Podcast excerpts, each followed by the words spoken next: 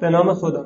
این 18 همین جلسه از درس افتادی با به فلسفه اخلاق با تدریس دکتر محمد لیگ نازن است که در تاریخ 14 اسفند ماه 1400 به همت خانه اخلاق پژوهان به صورت مجازی برگزار شده است. دکتر محمد لیگ نازم استاد فلسفه و عضو هیئت علمی مؤسسه آموزشی پژوهشی ما خوینی رحمت الله هستند حوزه مطالعاتی و پژوهشی ایشان فلسفه اخلاق و فلسفه دین است. بسم الله الرحمن الرحیم. تا حالا ما نگاه کردیم چند تا نظریه درباره معناشناسی و چطور آنها چی میگن درباره معنای تعبیرهای اخلاقی که این یکی از بخش خیلی مهمه توی فرا اخلاقه و تا حالا دو نوع نظریه معناشناسی بررسی کردیم. یکی دیدگاه ابراز کننده ها هست. آنها که میگند که معناهای اصطلاح اخلاقی می‌تونیم تبیین بکنیم اگر متوجه بشیم حالت ذهنی که ابراز میشه با استفاده کردن این تعبیرها که این حالتهای ذهنی می‌تونه عواطف بشه یا می‌تونه دستورات بشه یا قصد و نیت بشه یا می‌تونه یه نوع حالت ذهنی دیگه بشه. مقابل آنها توصیف کننده ها هستند یا توصیف گرایی ها هستند. که آنها میگند که ما این تعبیرهای مثل باید و نباید و خوب و بد اخلاقی استفاده می‌کنیم برای توصیف کردن ویژگی هایی که توی خارج هستند. مثلا نیکی یه کار بخشیدن یا بی طبیعتی یه گفتاری که کسی می‌کنه. یا این امر که یه کار لازم است تا کسی به سعادت برسه. و علاوه بر این دوتا دیدگاه کلی آنها که میگن که چیزی ابراز می‌کنیم با این تعبیرها و کسی که می‌گوید که نه ما توصیف می‌کنیم چیزهای توی خارج دیدگاه های مخلوط هم هستند. بعضی میگند که خب این معناهای اصطلاحات اخلاقی هم عناصر ابراز کننده دارند و هم, و هم توصیفی دارند. و دفعه پیش هفته پیش دیدیم که این دیدگاه که دو تا عنصر داره این مورد چالش بود از طرف فیلیپ فوت هیلری پاتنم و جان مکداول که همه آنها گفتند که این اصلا دو تا عنصر نیستند که می‌تونیم جدا بکنیم از همدیگه اینقدر تو هم هستند که نمی‌تونیم بگیم که دو مطلب هستند اینجا.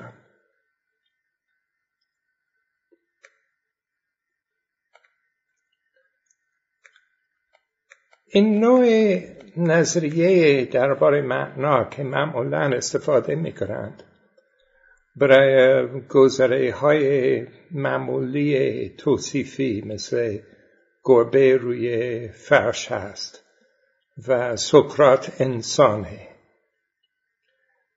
بیشتر برای اون truth functional semantics استفاده می یعنی معناشناسی بر اساس تابع صدق و کذب. تابع صدق و کذب. این truth functional semantics um, کارهایش این است که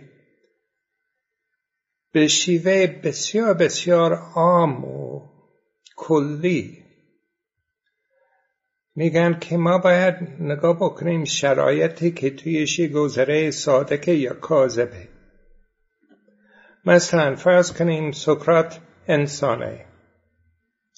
این اسم سقرات این اشاره می‌کنه به یه کسی یا یه چیزی. و محمول این گذره یعنی انسان است این اشاره می‌کنه به مجموعه تمام چیزهایی که انسان هستند.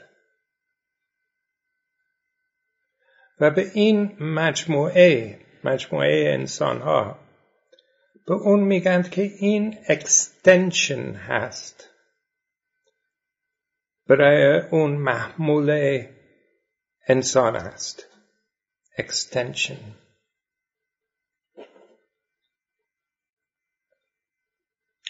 این extension به طور لفظی می‌تونیم بگیم امتداد. این جمله که سقراط انسان است این جمله می‌تونه صادق بشه طبق همین سمانتیک بر اساس صدق و کذب این جمله صادق است اگر و فقط اگر اون چیزی که بهش لغت سکرات اشاره می‌کنه یعنی خود سکرات یا به اصطلاح این extension از این اسم سقراط عضوی هست از مجموعه چیزهایی که انسان هستند که extension هست برای این محمول انسان است و اگر کسی تصدیق می‌کنه یه جمله عطفی مثل گربه روی فرش است و سقرات انسانه این صدق این جمله عطفی تابع صدق اون دوتا قسمتش هست. پس این جمله عطفی صادق میشه. فقط اگر و فقط اگر دو تا قسمتش هر دو تا قسمتش صادق هستند. پس میگند که با توجه به این این معنای و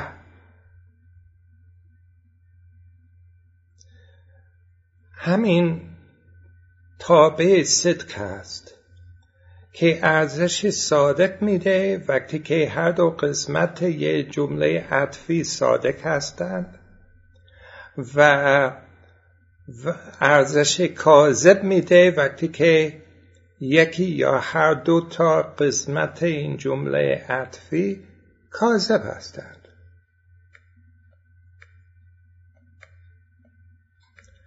پس چه بگیم درباره یه جمله اخلاقی؟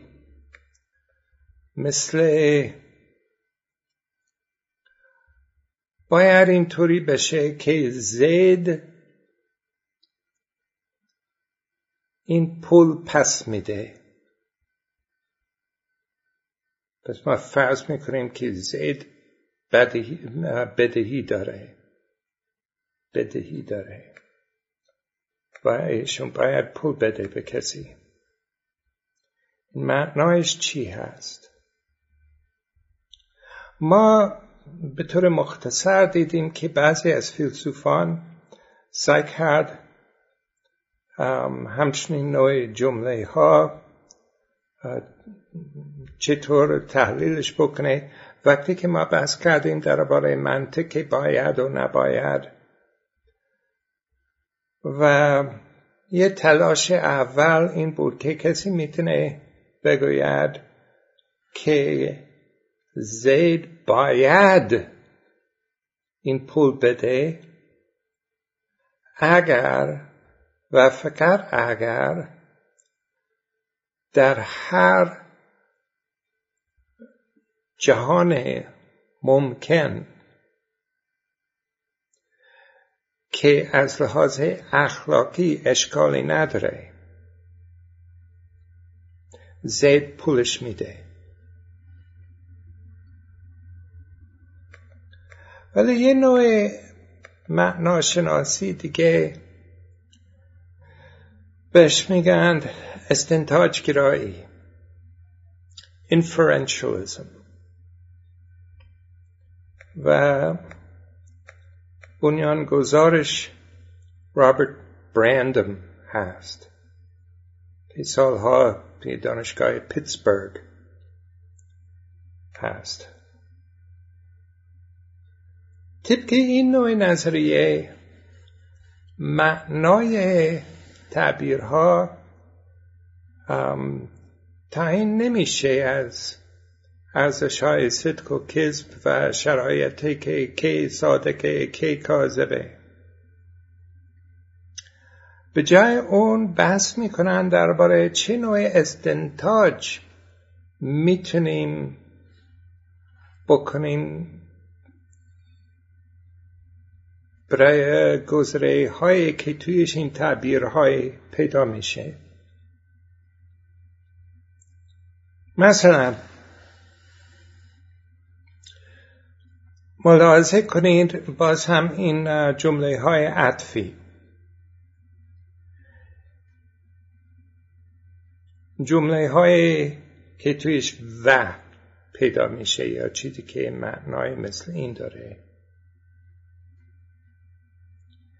طبق استنتاجگراها معنای و پیدا میشه با توجه به دو نوع قاعده. قاعده برای استنتاج.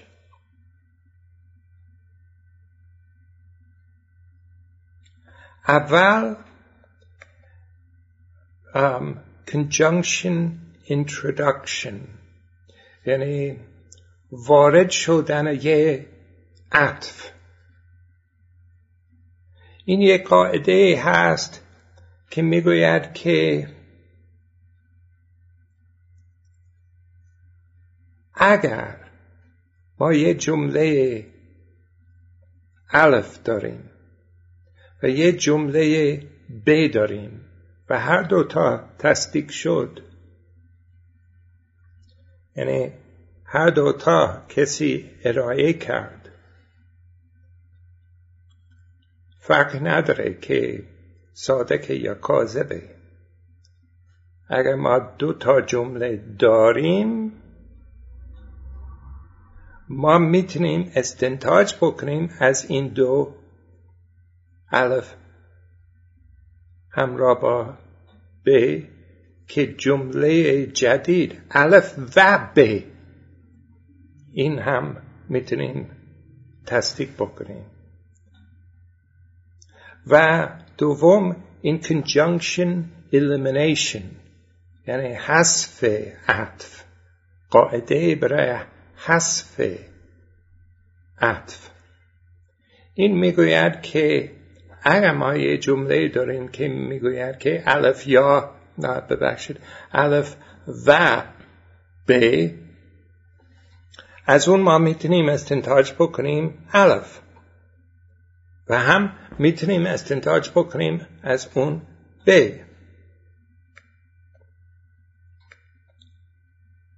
پس توجه کنید تفاوتش با truth conditional semantics.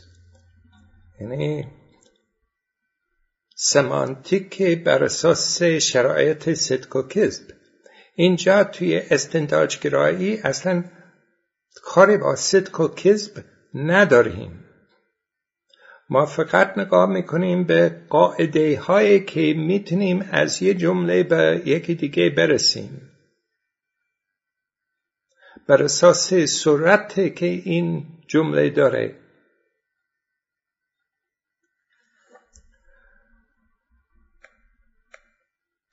برندم می‌گوید که این استنتاج گرایی مفید است نه برای نه فقط برای جمله های منطقی مثل و یا اگر آنگاه ولی برای تقریبا هر چیزی همه اصطلاح اصطلاحات ما می‌تونیم یه تحلیل استنتاجی برایش داشته باشیم.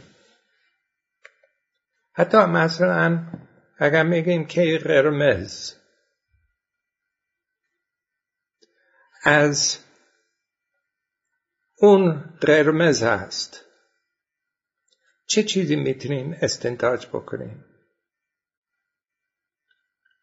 می‌تونیم بگیم که رنگ داره. و از چه چیزی ما می‌تونیم بهش برسیم که اون قرمزه؟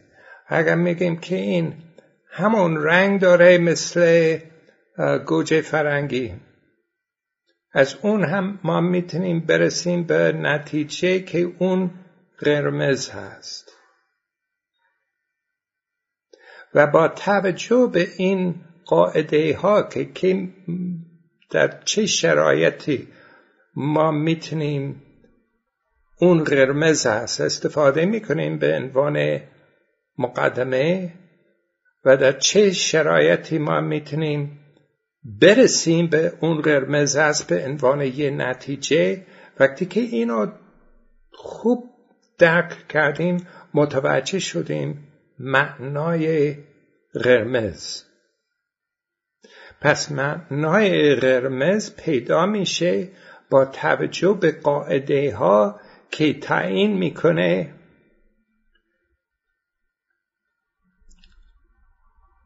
نتایج و مقدمه که تویش این اصطلاح قرمز پیدا میشه چه ارتباطی با هم دارند.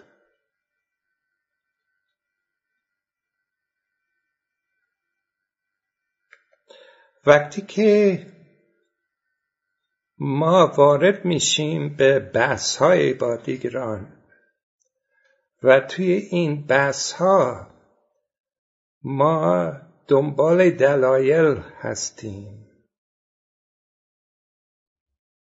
کسی گفت که این قرمز است خب ازش پرسیم بپرسیم که چطور می‌دونید که این قرمز است گفت که خب نگاه کردم دیدم. خب این چیز مهم درباره مفهوم قرمز نشون میده.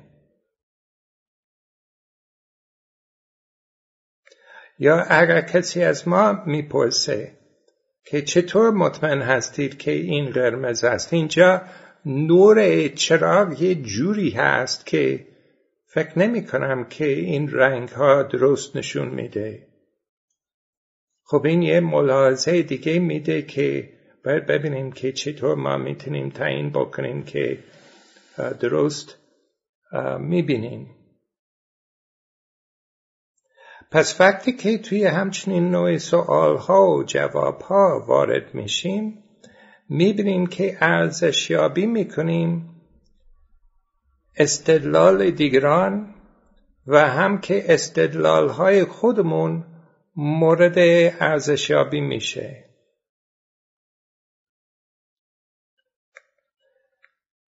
پس بر اساس اون چیزی که تا حالا عرض کردیم فرض کنیم که توی بحث هستیم یه چیزی عرض کردیم کسی می‌تونه به ما بگوید که خوب پس بر اساس اون شما باید الف قبول بکنید. اینجا توجه کنید یه باید میاد. بر اساس اون چیزهایی که شما فرمودید شما باید الف قبول می‌کنید. یعنی شما باید استنتاج بکنید. شما باید به این نتیجه برسید. اینجا لغت باید ابراز می‌کنه یه هنجاره ولی نه هنجار اخلاقی هنجار منطقی هنجار عقلی.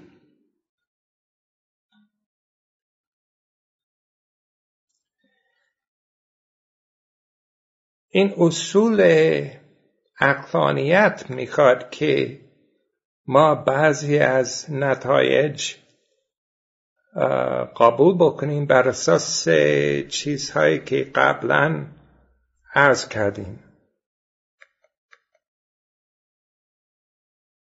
گاهی اوقات وقتی که چیزهای عرض می‌کنیم بعد کسی به ما تذکر می‌کنه که اگر اینو قبول می‌کنید شما باید این نتیجه هم قبول بکنید. توجهی نداشتیم. بعد می‌بینیم که استدلال درسته. پس چه کار می‌کنیم؟ یا قبول می‌کنیم این نتیجه یا پس می‌گیریم حرفی که قبلا زدیم. میگیم که توجهی نداشتم که این نتیجه داره. پس اینو نمی‌خوام بگم.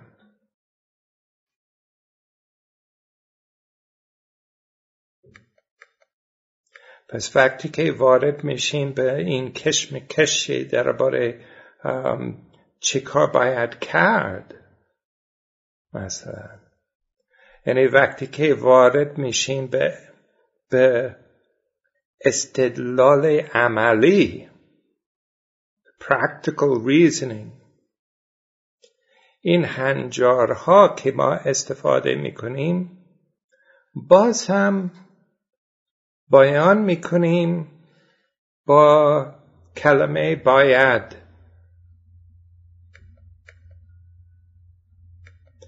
ولی اینجا این بایدها این وظایف که اشاره می‌کنیم اینجا وظایف عملی میشه. و وظایف عملی هم می‌تونه می‌تونه مسلحتی بشه می‌تونه اخلاقی بشه می‌تونه قانونی بشه یا می‌تونه تعیین بشه طبق یه استاندارد یا یه ملاک برای کنش دیگه.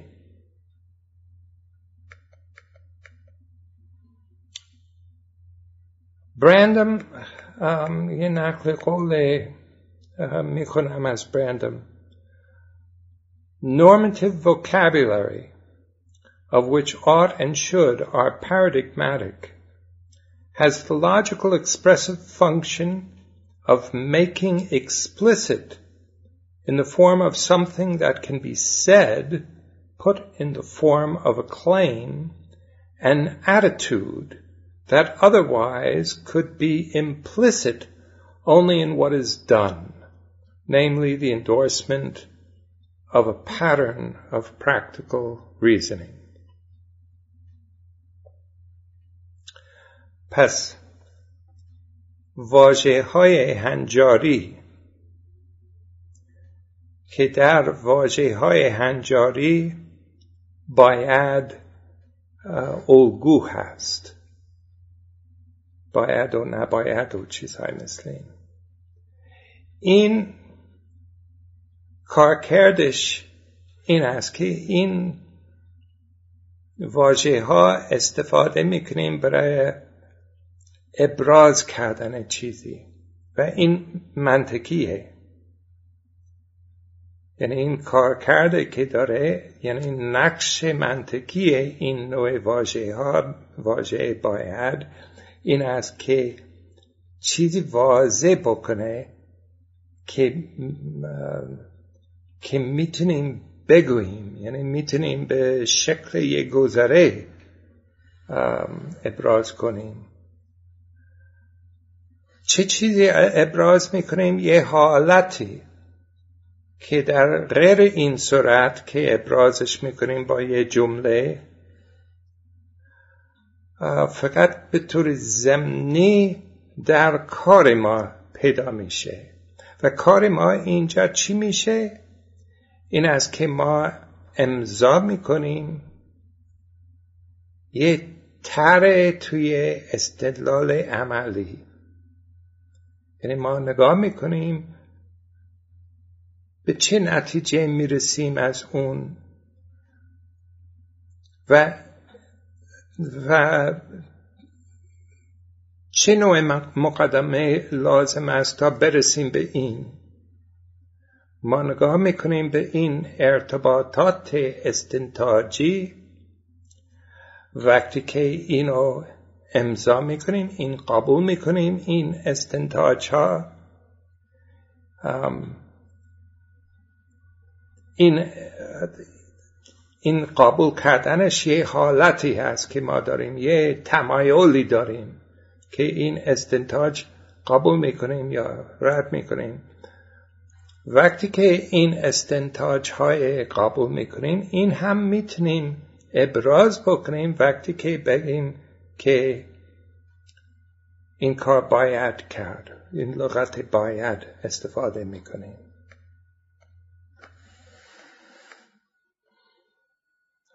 برندم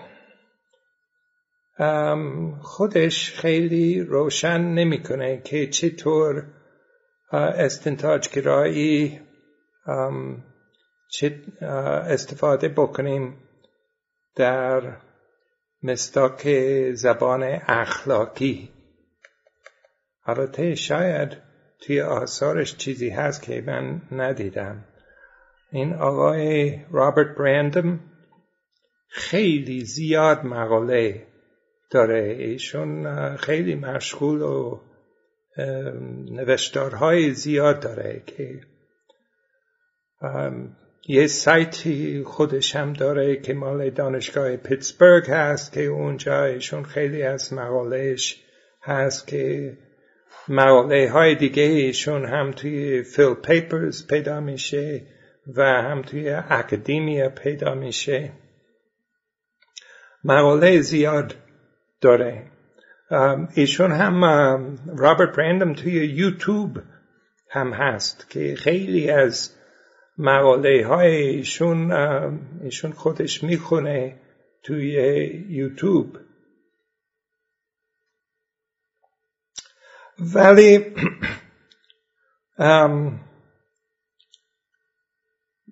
من دیگه امروز درباره برندم خیلی صحبت نمی کنم. به جای اون توجه کنیم به رالف وجوود رالف وجوود ایشون یه نظریه معناشناسی داره که شبیه همون استنتاجگرایی برندم. و ایشون صریحا و بیشتر توجه داره به, به مسائل توی فرا اخلاق.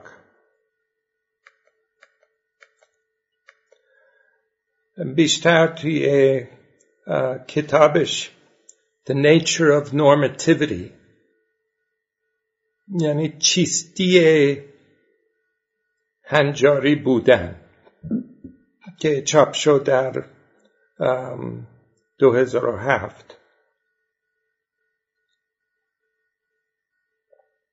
کتاب اگر کسی علاقه داره به کار رابرت برندم کتاب بزرگیشون که توی شیشون بیان می‌کنه استنتاج گراییش اسمش Making It Explicit. یعنی بیان کردن چیزهای به طور واضح.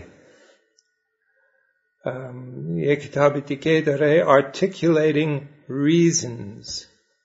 می‌تونیم بگیم که باز هم به شیوه سریع بیان کردن دلایل. یکی دیگه هم Reason in Philosophy استدلال در فلسفه. 2009 چاپ شد این کتاب Making It Explicit در 1994 چاپ شد. ولی صف نظر از این کتاب شناسی و این چیزها. نظریه رالف وجوود از چند تا جهت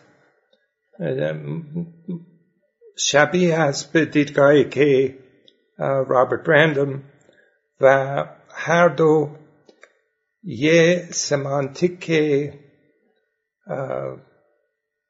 فراگیر درست می‌کنه برای گذره ها که تویش باید پیدا میشه چه این باید اخلاقی بشه یا چه منطقی بشه یا چیز دیگه.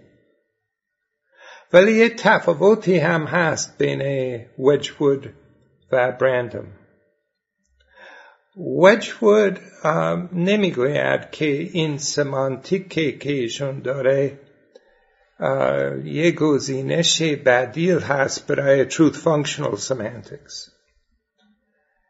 ایشون می‌گوید که نه آنها تکمیل می‌کنند هم دیگه و کمک می‌کنه. یه چیز مفیده که کمک می‌کنه که ما درک بکنیم این معنای مفاهیم اخلاقی. در ابتدا وجود می‌گوید که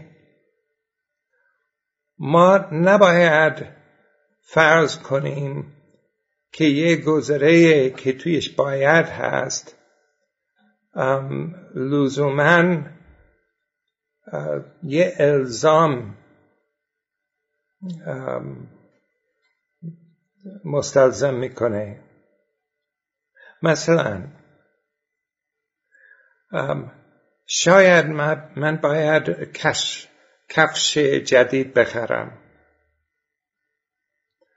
ولی این که من باید کفش بخرم یعنی اون کفشی که من دارم کهنه شدند و یه پاره شد در یه قسمت باید یک کفش دیگه کفش دیگه بخرم. ولی لزومی نداره. یعنی اینطوری نیست که من وظیفه دارم که کش کفش بخرم. پس وجود اینجا توجهی داره با این معنای عامه که تویش با... که باید استفاده میشه. نه برای ابراز کردن وظیفه اخلاقی.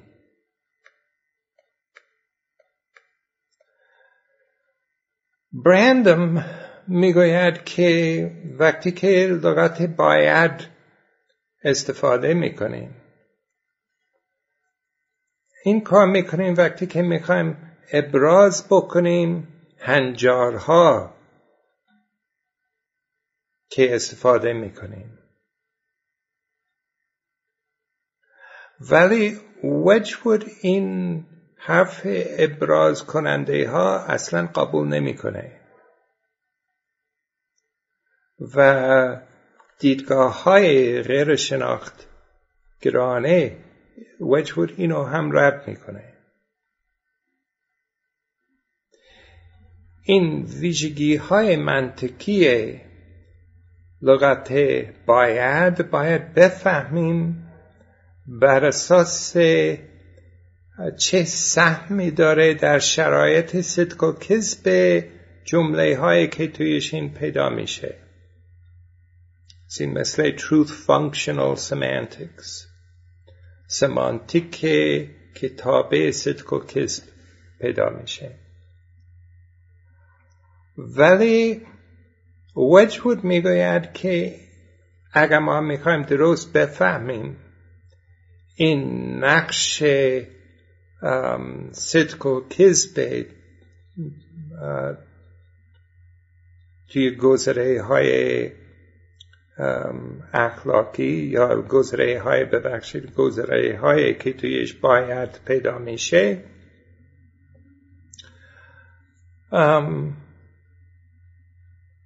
باید نگاه بکنیم که این نقش مفهومیش چی هست؟ این essential conceptual role که این نقش مفهومی ذاتی که داره. و این نقش مفهومی اینو پیدا می‌کنیم وقتی که ببینیم که این گذره هایی که تویش این واژه پیدا میشه چطور استفادهش می‌کنیم در استدلال. پس وجود یه سمانتیک بر اساس نقش مفهومی داره conceptual role semantics. که ایشون دربارش این می‌گوید. الان یه جمله از وجود می‌خونم. The semantic value of the practical or deliberative sense of the term ought is determined by the role that the term essentially plays when it has this sense in practical reasoning or deliberation. Specifically, when it is used in this sense, the term's essential conceptual role is given by the following rule. Acceptance of the first person statement, I ought to bring it about that P at time T commit one, commits one to making P part of one's plan about what to do at T. خب ایشون چی میگوید اینجا میگن که اگر ما میخوایم ارزش سمانتیک معنای لغت باید متوجه بشیم. معنای که استفاده می‌کنیم در استنتاج عملی یا یا نتیجه گیری یعنی وقتی که ما میسنجیم که چه کار باید کرد. بعد ما فکر می‌کنیم دربارش که چی باید کرد الان. این معنای باید اینجا تعیین میشه از این نقشه که این واژه این باید به طور ذاتی داره. وقتی که کسی استدلال عملی داره یا فکر می‌کند درباره چه کار باید کرد. و به طور خاص وقتی که اینطوری استفاده می‌کنه این لغت باید ما می‌تونیم بگیم که این, این نقش مفهومی این باید پیدا میشه با توجه به این قاعده. این قاعده می‌گوید که اگر کسی قبول می‌کنه یه جمله در شخص اول یعنی اگر من میگم که من باید کاری بکنم تا پی بشه در زمان تی خب اگر اینطوری فکر می‌کنم اگر این قبول می‌کنم که من باید یه کاری بکنم تا گذره پی صادق میشه در زمان پی در زمان تی پس من تعهد پیدا می‌کنم که طرح من درباره چه کار بکنم در زمان تی این طرحی که من دارم باید شامل این بشه که کاری بکنم تا پی درست بشه.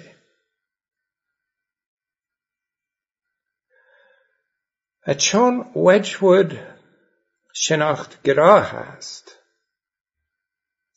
ایشون فکر می‌کند که قبول کردن همچنین نوع گذره باعث میشه که ما اعتقاد پیدا می‌کنیم باور می‌کنیم که این گذره صادقه. پس وجود می‌گوید که اگر من باور می‌کنم یه گذره درباره شخص اول یعنی درباره خودم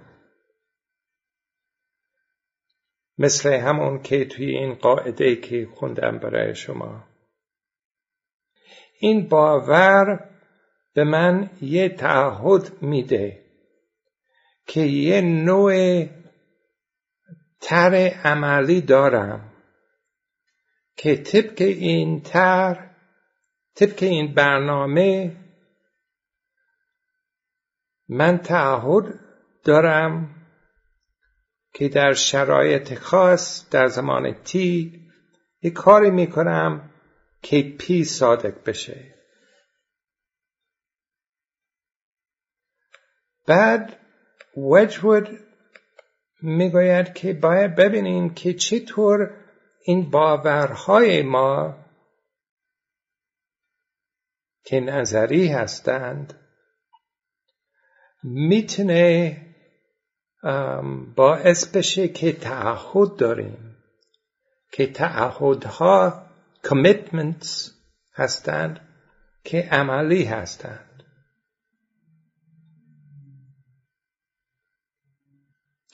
ایشون تبیین می‌کنه وجود می‌گوید که وقتی که یه باور دارم همراه با این باور یه تعهد دارم که با فرضی که این باور خودش عاقلانه هست من نباید قبول بکنم چیزی که طبق این برنامه این گذره صادق نشه. یعنی وقتی که به طور آقلانه یه باوری دارم.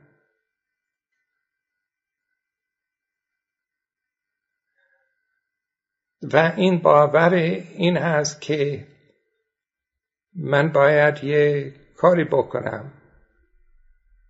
یعنی باور دارم که یه کاری باید کرد. پس نامعقول میشه.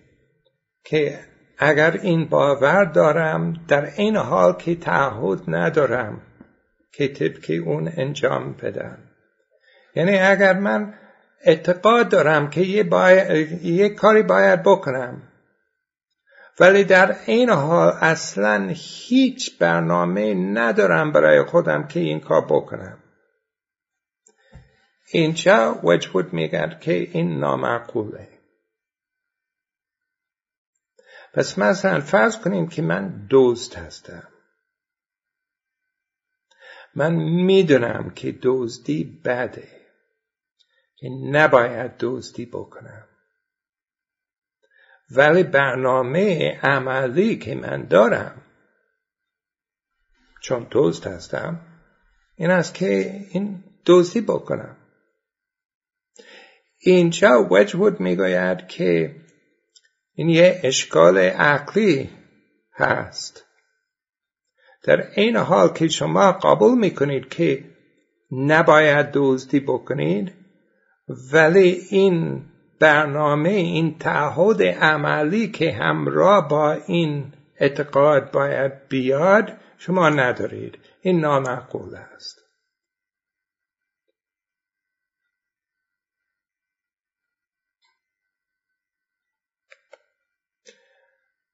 وجود می‌گوید که اگر کسی می‌دونه معنای باید در این صورت کسی حتما می‌دونه که چطور این قاعده استفاده می‌کنه. تا اندازه که کسی عاقله وقتی که کسی باور می‌کنه که یه جمله یه گذره که تویش باید هست صادقه.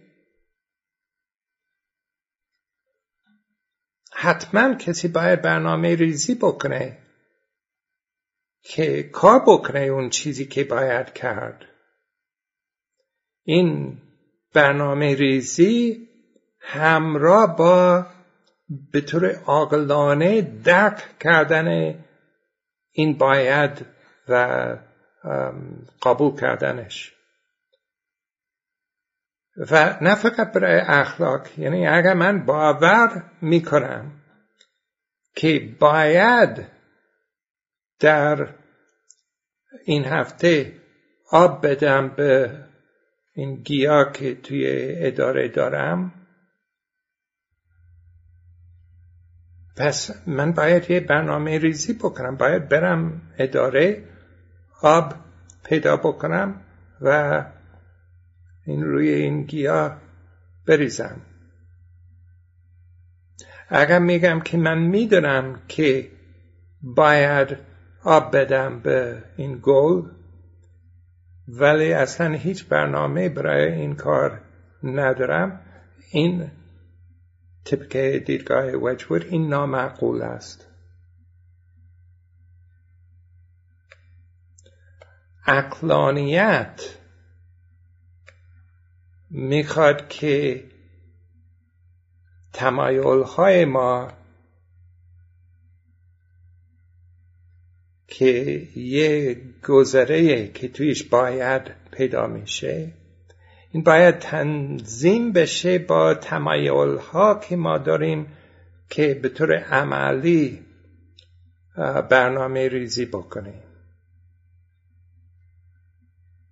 پس طبق دیدگاه وجود ما دو چیز داریم. این گذره های که تویش لغت باید پیدا میشه. بعد از طرف دیگه ما عملها داریم و برنامه, برنامه ریزی داریم که این عمل بکنیم. و این باید تنظیم بشه. با هم دیگه. اگر تنظیم نشه یه اشکال عقلی داریم. یعنی اگر من واقعا باور می‌کنم که یک کاری باید کرد پس من باید برنامه ریزی بکنم که این کار بکنم. اگر حاضر نیستم اصلا یک کاری بکنم حاضر نیستم برنامه ریزی بکنم که چطور این کار بکنم. این نشانه هست که در حقیقت باور نمی کنم که نباید این کار بکنم.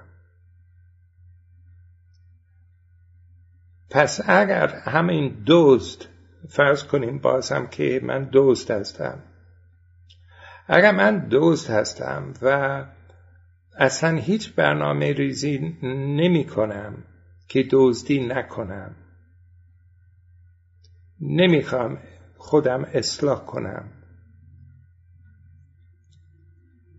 این نشون میده که حتی اگر میگم به طور لفظی که دزدی بعده نباید دزدی بکنم ولی برنامه ریزی خودم نشون میده که اینو باور نمی کنم اگر واقعا باور کردم که نباید دزدی بکنم در این صورت باید برنامه برای خودم درست بکنم که دیگه دزدی نکنم.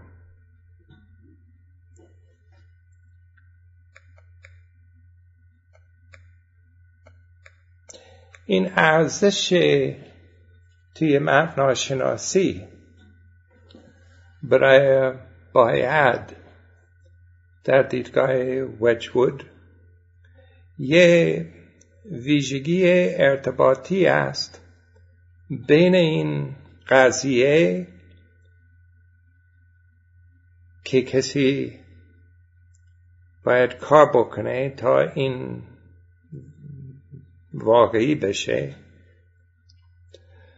ارتباط بین اون و, و فائل و این زمان که تویش این کار باید کرد تا این گذره صادق میشه.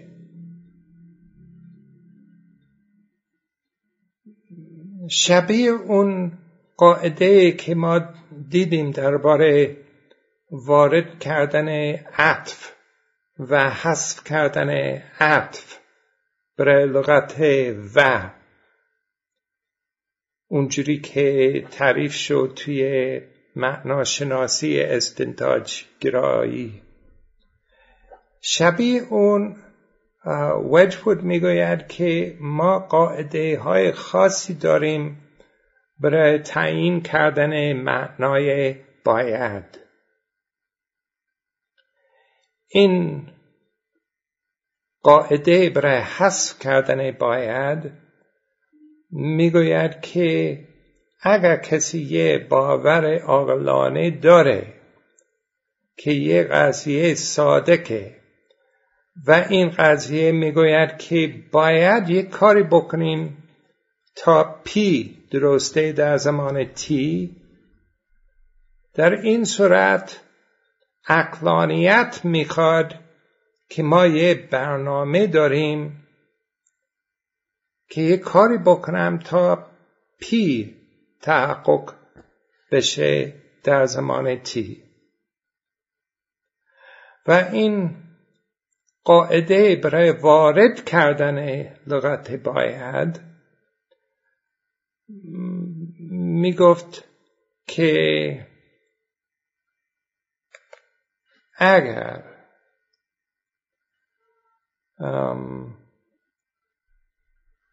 اقلانیت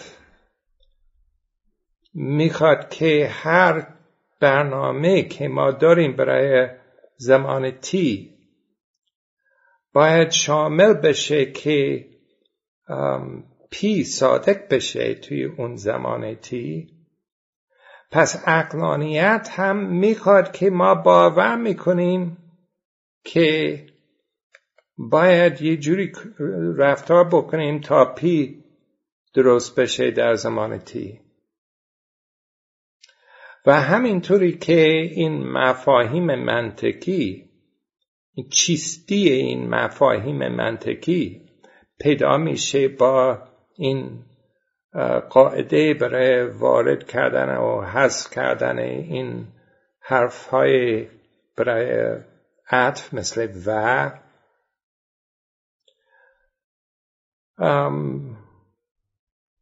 و همینطوری که می‌تونیم هم ذات یعنی ما می‌تونیم توجه داشته باشیم که این و از لحاظ تابع صدق و کذب چه کاری داره و هم با توجه به این نقشه که توی استنتاج داره. همینطور این مفاهیم هنجاری پیدا میشه هم از متوای معناشناختیش یعنی چطور آنها سهمی داره در صدق و کذب گذره ها که تویش پیدا میشه و هم با توجه به این نقش مفهومیش. یعنی چطور آنها در عمل در استدلال عملی استفادهش می‌کنیم. و چطور وقتی که ما به طور عاقلانه می‌خوایم یه تصمیم بگیریم درباره چه کار بکنیم چطور استفاده می‌کنیم اینجا هم معنایش پیدا میشه. خب اقلانیت این اینجا یه سوال پیش میاد که این است که این اقلانیت. چطور می‌تونه باعث بشه که یه فائل یه تحری داره؟ که تحری داشته باشد یا برنامه داشته باشد که پی درست بشه؟ اقلانیت می‌تونه این استلزام داشته باشد فقط وقتی که همراه با عوامل مختلف دیگه بیاد که این هم باید برنامه باید ارزشیابی بکنیم. وقتی که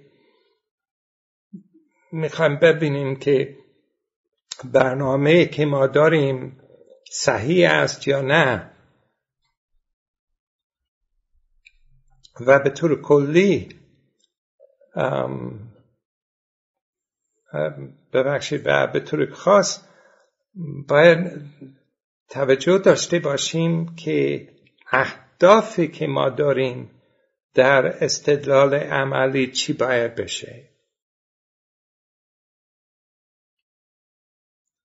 این هدف استنتاج عملی این است. ما می‌خوایم قصد یا نیت ها داشته باشیم که واقعا طبق این برنامه عمل می‌کنیم.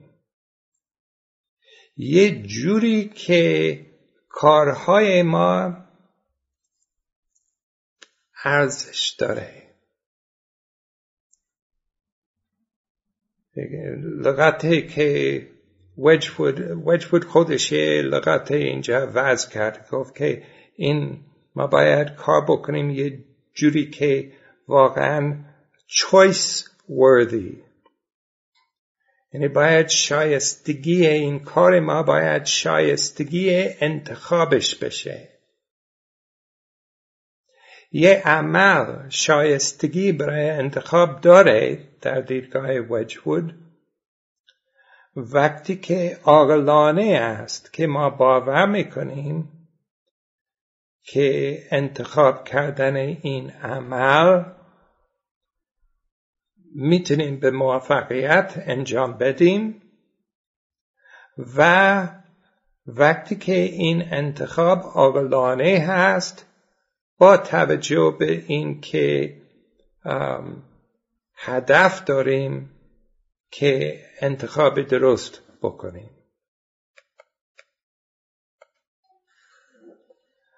وقتی که این باید که مورد بحث ما اخلاقی میشه اون درستی انتخاب تعیین میشه با اخلاق هنجاری.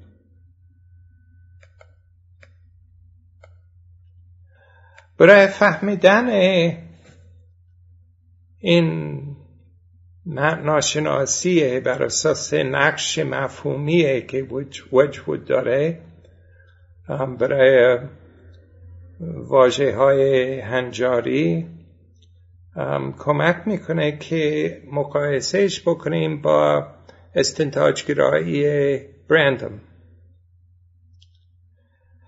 در دیدگاه برندم معنای یه تعبیر هنجاری مثل باید اینو متوجه میشیم با توجه به این نقشه در استنتاج که این واژه داره.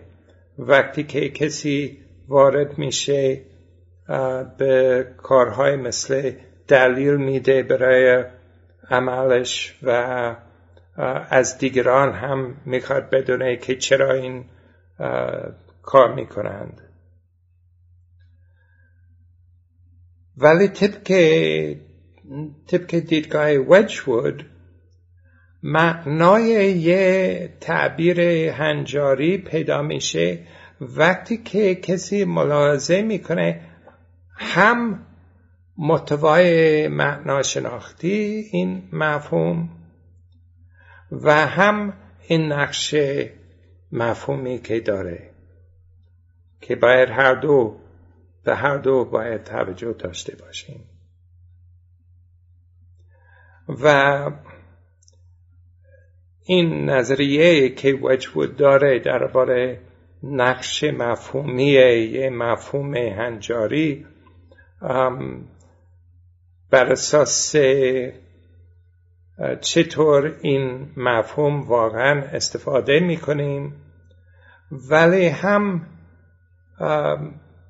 این مفهوم نه فقط که مردم توی کوچه بازار چطور این مفهوم استفاده بکنیم ولی اگر مردم اشتباهی در اقلانیت نداشتند چطور استفادهش می‌کنند؟ استفادهش می‌کردند. پس صرفا کاربرد تعیین نمی‌کنه. معنا برای وجود که پس ایشون این, این شعار meaning is use. که معنا همون کاربرده. ایشون اینو رد می‌کنه. می‌گوید که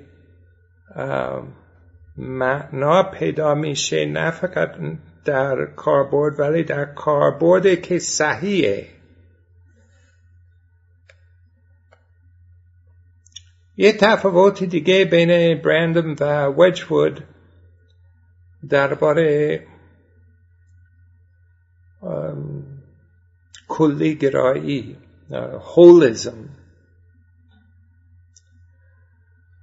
هولزم یه دیدگاهی هست که همه مطالب ارتباطی دارند با مطالب دیگه.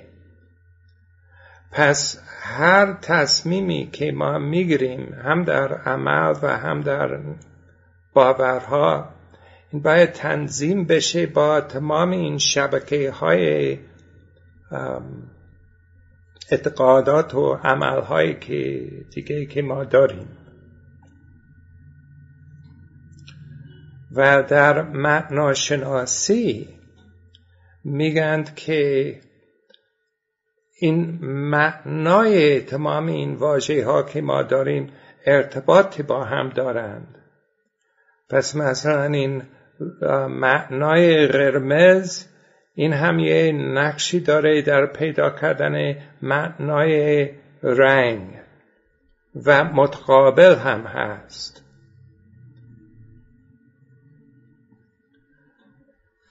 و برندم می‌گوید که این نقش استنتاجی که یه تعبیر داره برای فهمیدن اون باید اینو انتظار کنیم باید اینو به شیوه مجرد بهش توجه داشته باشیم. یعنی نباید نگاه کنیم صرفا به این راههایی که واقعا مردم اونو استفادهش می‌کنند. و باید یک کمی استن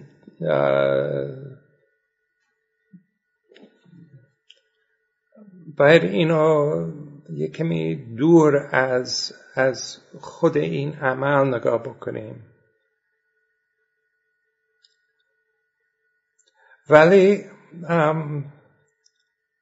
ما شروع می‌کنیم با عمل و می‌بینیم که مردم این چطور استفادهش می‌کنند تا ما می‌تونیم یک قاعده پیدا بکنیم برای استفاده کردن این. ولی این وقتی که قاعده مثلا اگر می‌خوایم بدونم که قرمز معنای قرمز برندم می‌گوید که اول ما باید نگاه بکنیم مردم چطور این لغت قرمز استفادهش می‌کنند.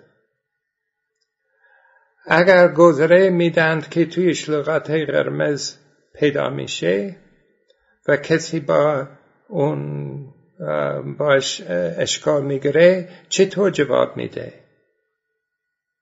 بعد بر اساس ملاحظاتی که ما داریم درباره این کاربردی که مردم دارند وقتی که این لغت قرمز استفاده می‌کنند یه قاعده می‌گیریم. فرض می‌بینیم که خب مثل که یه قاعده هست برای استفاده کردن این لغت قرمز. صد درصد استفادهش نمی کنند این قاعده ولی کم و بیش. پس لازم نیست که بگیم که معنا تعیین میشه کاملا با کاربرد. چون ما قاعده پیدا می‌کنیم که می‌تونه یه کمی فرقی داره داشته باشد از اون چیزی که پیدا می‌کنیم توی جامعه. ولی وجود چه کار می‌کنه؟ وجود می‌گوید که نه ما باید نگاه بکنیم اول به این نقش ذاتیه که یه مفهوم هنجاری داره.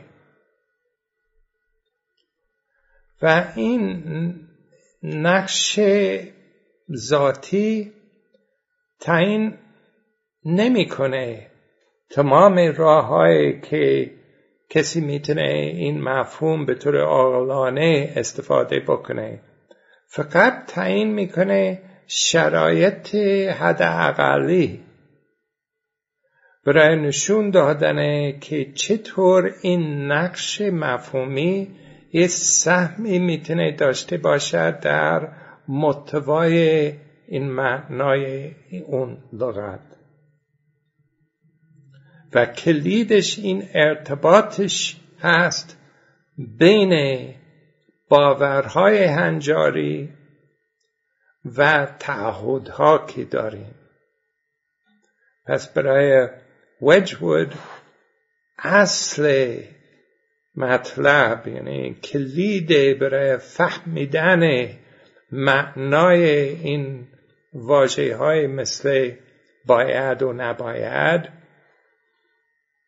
ارتباط بین باور کردن که یک کاری باید کرد یا نباید کرد و تعهدهای عملی که ما داریم که چه کار باید بکنیم؟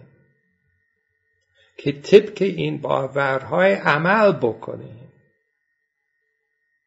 پس این باور و عمل و ارتباط بین باور و عمل کلید هست برای درک کردن این معنای واجه های هنجاری برای وجود هست و باز هم این هم می‌تونه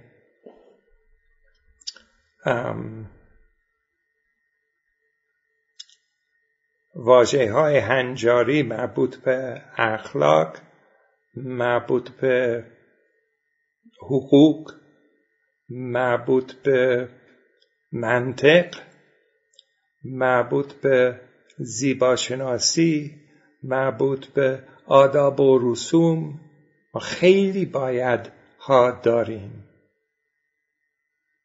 که و می‌تونه مسلحتی بشه یا می‌تونه بر اساس این هدفی که من دارم هدف دارم که این گیاه زنده بمونه.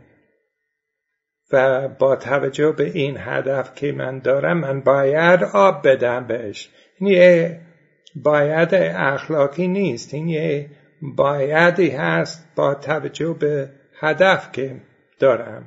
البته می‌تونه هم اخلاقی بشه که اگر من وظیفه اخلاقی دارم که مراقبت بکنم گیاه ها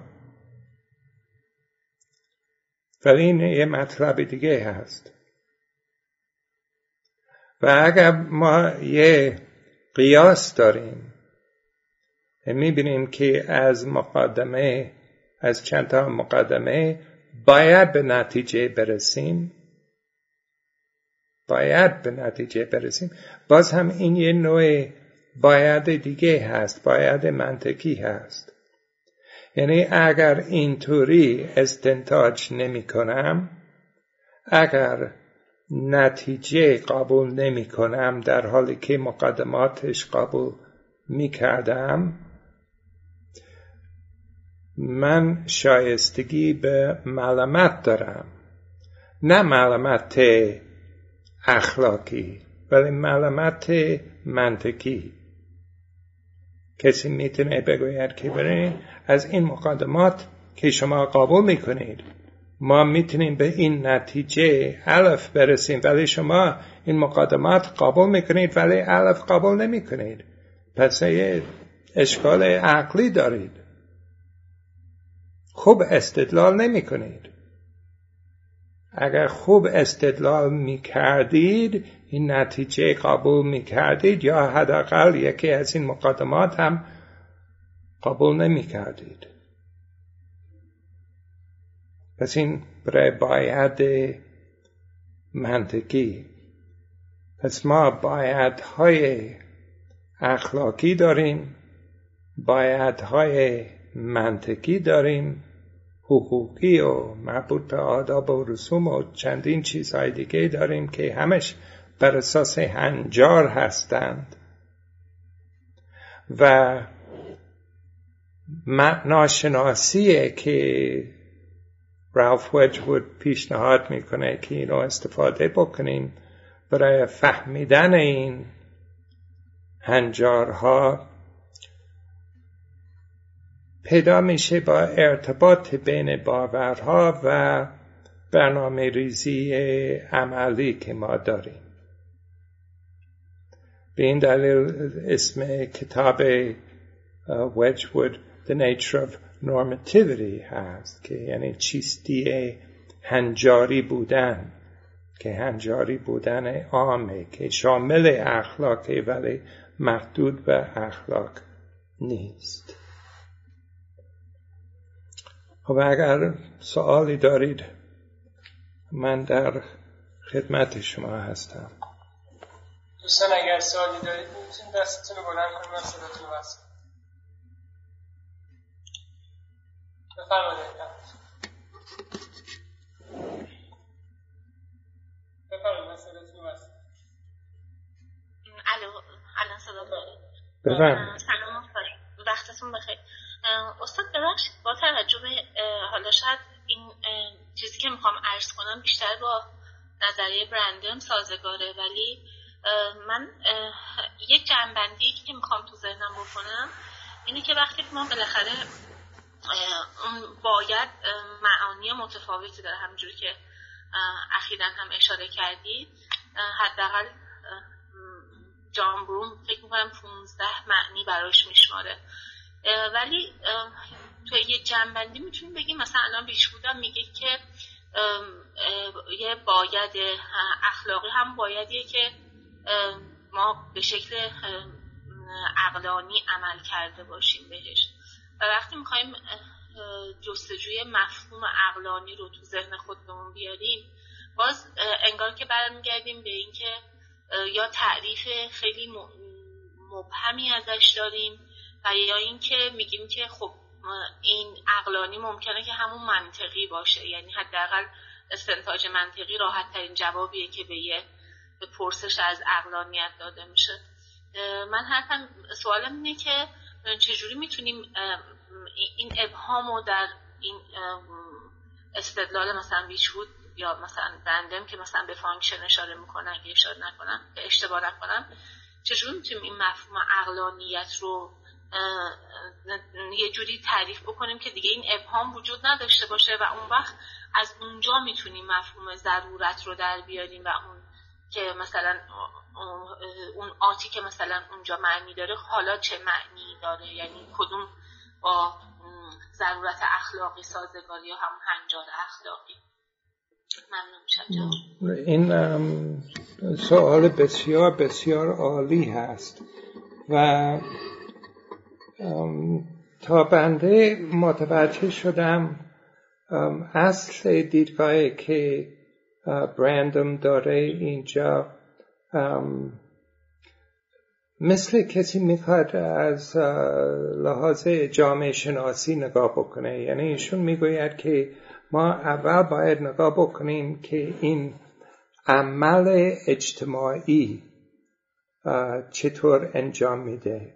پس وقتی که ایشون بحث می‌کنه درباره استنتاج استنتاج کاری هست که مردم می‌کنند.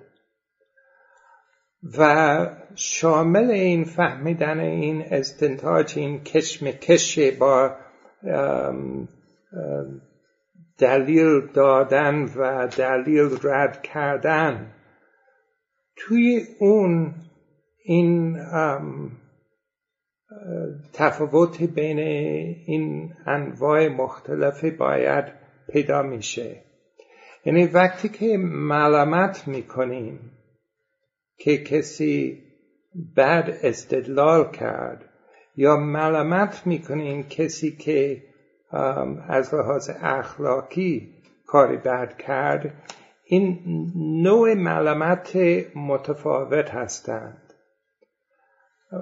ولی باز هم اینجا فقط یه اشاره اینطوری هست که ندیدم که این خوب بیان بشه که این تفاوتی در ملامت فقط چند تا اشاره که تحسین و ملامت در دادن و خواستن دلایل فرق داره. ولی ما می‌تونیم فرض کنیم که یک کسی یک کاری می‌کنه. خب؟ فرض کنیم که می‌بینیم که کسی بنزین روی گلش میگذره می‌تونم بپرسم که چرا این کار کردید؟ یعنی منظورم این اینجا این است که این کار به نظرم نامعقول هست که چرا بنزین دادید به گل؟ این برای گل بنزین چیز خوبی نیست. ولی گاهی اوقات وقتی که می‌پرسم که چرا این کار کردید یه پشتش یه نوع ملامت اخلاقی هم هست که مثلا یه کسی که جیب بره و یه دوست داره دوست نمی‌دونست که اون جیب بره. بعد می‌بینه که اون پول کسی میدوزه. میگه که چرا این کار کردید؟ و ناراحته. و این ناراحتی توی این تقضا برای دلیل نشون میده که فرقی داره از از, از اینکه صرفا یه اشتباه منطقی بود یا چیزی مثل این. این به زنم میاد ولی اگر می‌خواستم جواب خوب بدم به سوال شما جواب خوبی نیست. ولی اگر جواب خوبی می‌خواستم بدم باید گشته بشیم توی آثار برندم که یه جوابی که ایشون واقعا داره به این سوال یا نه. ولی به نظرم ایشون باید یه چیزی شبیه اون که الان عرض کردم بگوید. ولی مطمئن نیستم. خیلی ممنونم استاد زحمت کشیدید. متشکرم. خواهش می‌کنم. خیلی ممنون. انشالله هفته آینده درباره معناشناسی ریالیست ها صحبت می‌کنیم. تشکر می‌کنم. خواهش می‌کنم. از بخیر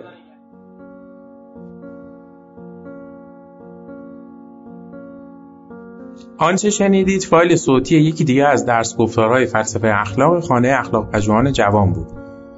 مجموعه ما یک مجموعه غیر انتفاعی و مردم نهاده که از سال 94 تا به الان تلاش می‌کنه مباحث اخلاق رو در فضای نظری و عملی که تا حدودی کمرنگ شده هم تا اندازه احیا کنه و هم در قدم های بعدی رشد و اطلاع بده. سعیمون بر این بوده که منظرهای متفاوتی رو که در این مباحث وجود داره روایت کنیم. کارگاه ها، نشست ها و درس های اخلاق متعددی رو در شاخه های مختلفی مثل پرا اخلاق، اخلاق هنجاری، اخلاق کاربردی و اخلاق اسلامی به کمک اساتید خوبمون برگزار کردیم و به یاری خدا این روند ادامه خواهد داشت. اگر دوست داشتید با مجموعه ما آشنا بشید آدرس سایت ما ethicshouse.ir هست می‌تونید اسم مؤسسه یعنی خانه اخلاق پژوهان جوان را هم گوگل کنید به اضافه اینکه می‌تونید ما رو در تلگرام، اینستاگرام، آپارات و سایر شبکه های اجتماعی با همین عبارت جستجو و پیدا کنید. رایگان بخشی در ساعت دانش از روز اول خط مشی مجموعه ما بوده و امیدواریم که با حمایت شما این روند ادامه پیدا کنه. اولین درخواست ما از شما اینه که اگر اشکالاتی دیدید چه در خود برنامه ها و چه در همین فایل های صوتی از کنارش رد نشید و حتما به ما منتقل کنید تا اصلاحش کنید اگر حس می‌کنید سرفصلی در حوزه اخلاق هست که لازم به اون پرداخته بشه حتما ما رو در جریان بگذارید این کار رو می‌تونید از طریق ادمین کانال تلگرام، ایمیل ما به نشانی ethicshouse@gmail.com یا لینک های دیگه ارتباطی که در سایت ما هست انجام بدید. همچنین از طریق لینک حمایت مالی در سایت خانه اخلاق می‌تونید پشتیبان ادامه یافتن این مسیر باشید. ممنون از محبت شما و خدا نگهدار.